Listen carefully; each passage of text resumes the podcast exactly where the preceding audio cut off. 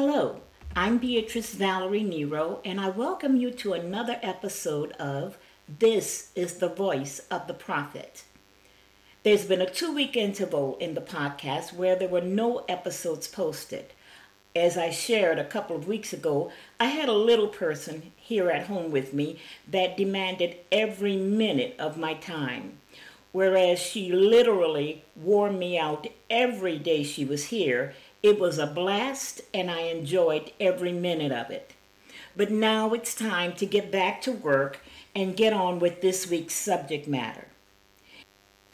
Each of us can remember people in our lives who have brought us deep emotional wounds.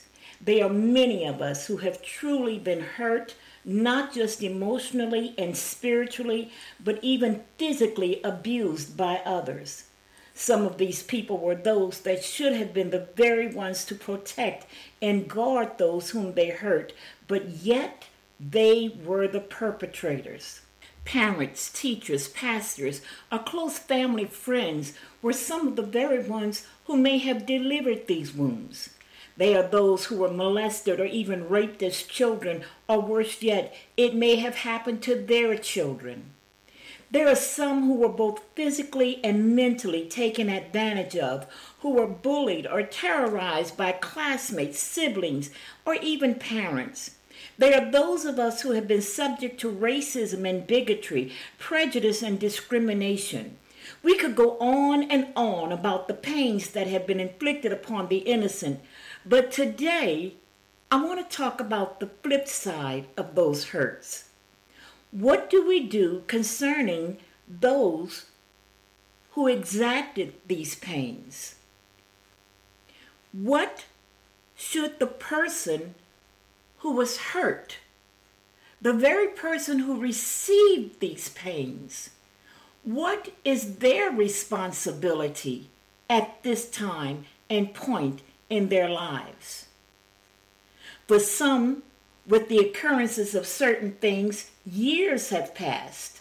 Yet, even though there's been healing and some have been able to move on, those wounds have not been forgotten. Even though offenses have been forgiven, I repeat, they have not been forgotten. Why not?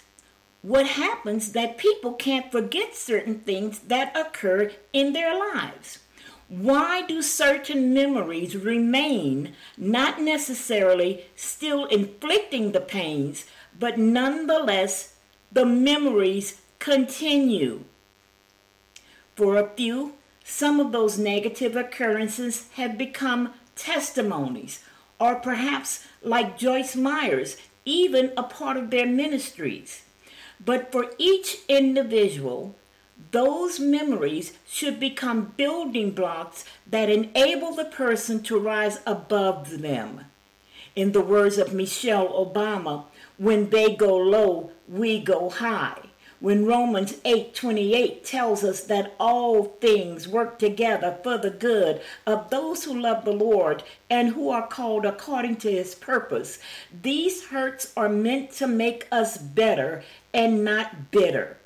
They can and should build our character and teach us to be better men and women. But how can we know if we've truly forgiven and let go of those who caused these wounds and hurts? And if we've truly forgiven, then should we continue to remember them so vividly? In many cases where issues are a continuing memory, perhaps it's a matter that God is calling us to pray for those individuals who caused the hurts. So the question is although we have forgiven these offenders, can we pray for them? Not just a quick bless them, Lord phrase, but a true intercession for their very souls. In Luke 6:28, Jesus said, "Bless those who curse you. Pray for those who mistreat you." Some versions say, "Pray for those who are cruel to you, who mistreat you." And one even says to pray for those who are mean to you. In the Amplified Classic Edition, it reads, invoke blessings upon, and pray for the happiness of those who curse you. Implore God's blessing, favor upon those who abuse you, who revile, reproach, disparage, and high handedly misuse you.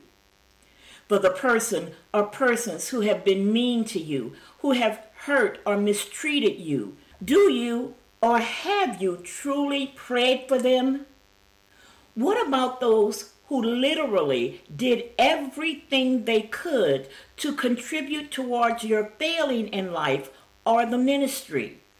We're talking about the ones who not only discouraged you, but continually, continually allowed the enemy to use them to tell you in some way or another that you weren't good enough, smart enough, or right enough for the position that you sought in life or to fulfill the ministry that God had called you to. Maybe they were the ones who did everything they could to ruin your marriage, had an affair with your mate, or stole the money that you had so carefully saved for something truly needed. Perhaps they blocked you in life from obtaining that degree, position, or job that could have changed your future. What about the person that just hated you for reasons that perhaps they couldn't even understand? They just couldn't stand the sight of you, and it truly hurt you and even damaged you. Have you prayed for them? Can you pray for them? In my first marriage, which was very abusive, I remember when the Lord first told me to pray for my mother in law. This woman had not only been mean and hateful towards me, but she also rejected and mistreated my children, her own biological grandsons, by exhibiting such a difference between them and her other grandchildren. As a young Christian, I couldn't believe that God would demand such a thing from, from me. But nonetheless, I began to try. I promise you, in the beginning, it was like cotton in my throat. I started with the resentful, bless her Lord. And I continued that way for several days, maybe even longer. Eventually, the words became not so difficult or hurtful for me to say and pray. They went from the short, curt, bless her Lord, to Father, in the name of Jesus, I ask you to bless her. From there, it developed into a true spiritual intercession for her salvation and a healing of her heart. Because through praying and interceding for her, I had come to realize that anyone who could be so mean and hateful toward two such beautiful little boys had to have wounds and hurts beyond my understanding. I literally developed a true love for her. Now, let me clarify something. It did not mean that we became close friends or ever developed any type of good friendship. However, through these prayers being lifted up to the Father, there were benefits. And these benefits were mostly for me as a Christian, as a mother, and as a future mother in law. I know the prayers were effective and beneficial as far as she was concerned because they were truly heartfelt prayers, prayed in the Spirit and in agreement with God. But the real merits of those prayers were to my advantage. Even today, over 50 years later, God continues to use that time and those memories in my life to teach me. I continue to know things to say and not to say to my daughters in law. I know the things that I should do and not do concerning them. I know how to love them and ju- not judge them no matter what. I embrace them in spite of what I might feel should have been done in certain situations or preferred pertaining to them, not only as my daughters in law, but as daughters. And one thing that I've learned is that when it's your own that you've given birth to, no matter what they do, you're able to forgive them and move on. That's the way it should be with those who are added to our families through marriage. As I said, my former mother in law and I never became friends or ever had a true loving relationship. Some years after her son and I divorced, I saw her somewhere and she had this big smile and happily told me to call her sometime. I knew she meant it, but I never did. It wasn't because I was still angry or hurt, but among other things, it was because I knew I had moved on and I knew better than to go backwards. The point is, when we truly pray for those who have hurt us, wounded, or have even been mean to us, it's the person who prays that truly benefits. When we pray for those who have hurt and abused us, it doesn't mean that we have to have these great relationships with them. It doesn't mean that we have to be their best friend, talk on the phone with them, or for that matter, even like them. But it does mean that when we pray for them and intercede on their behalf, we should pray as though they were Bless those who curse us and pray for those who mistreat us. Yes, it is easier said than done, but it's a command that Jesus spoke and it should be kept. We don't just pray for those who have wronged us in the past, but literally those who are offenders right now.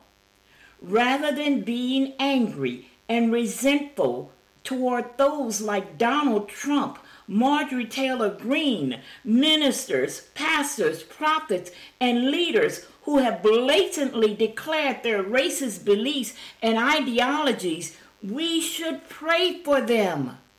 We should pray for those who refuse to speak up for the rights and fairness of those who trusted them, and yet they kept silent.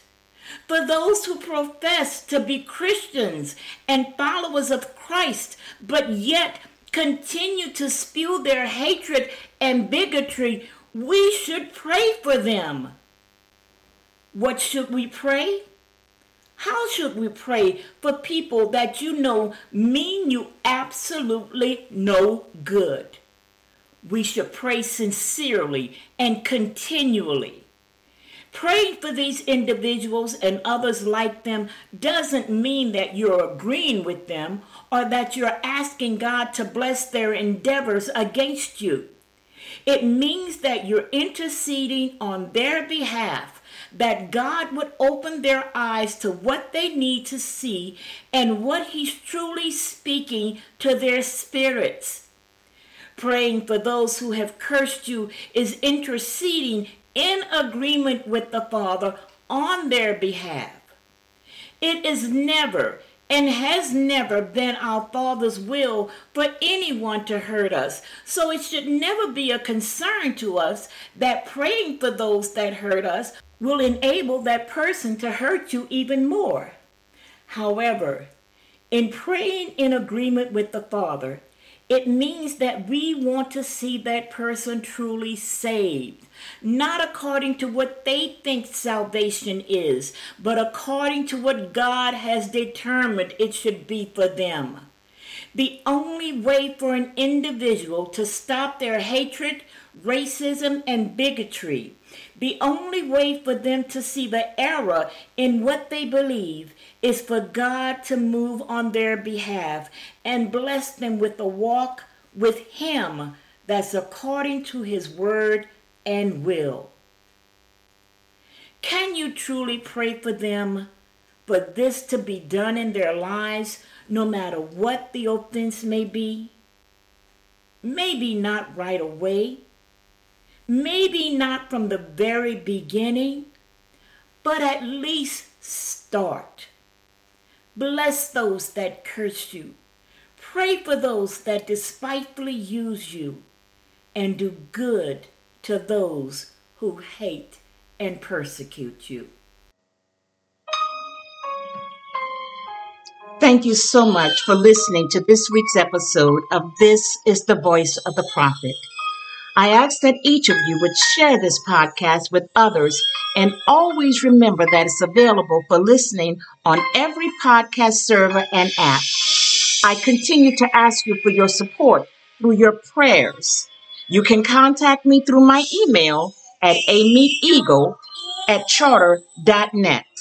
That's A M I T E E A G L E at charter.net and through the Facebook post or Facebook Messenger. Thank you again for your prayers and support, and may God bless each and every one of you.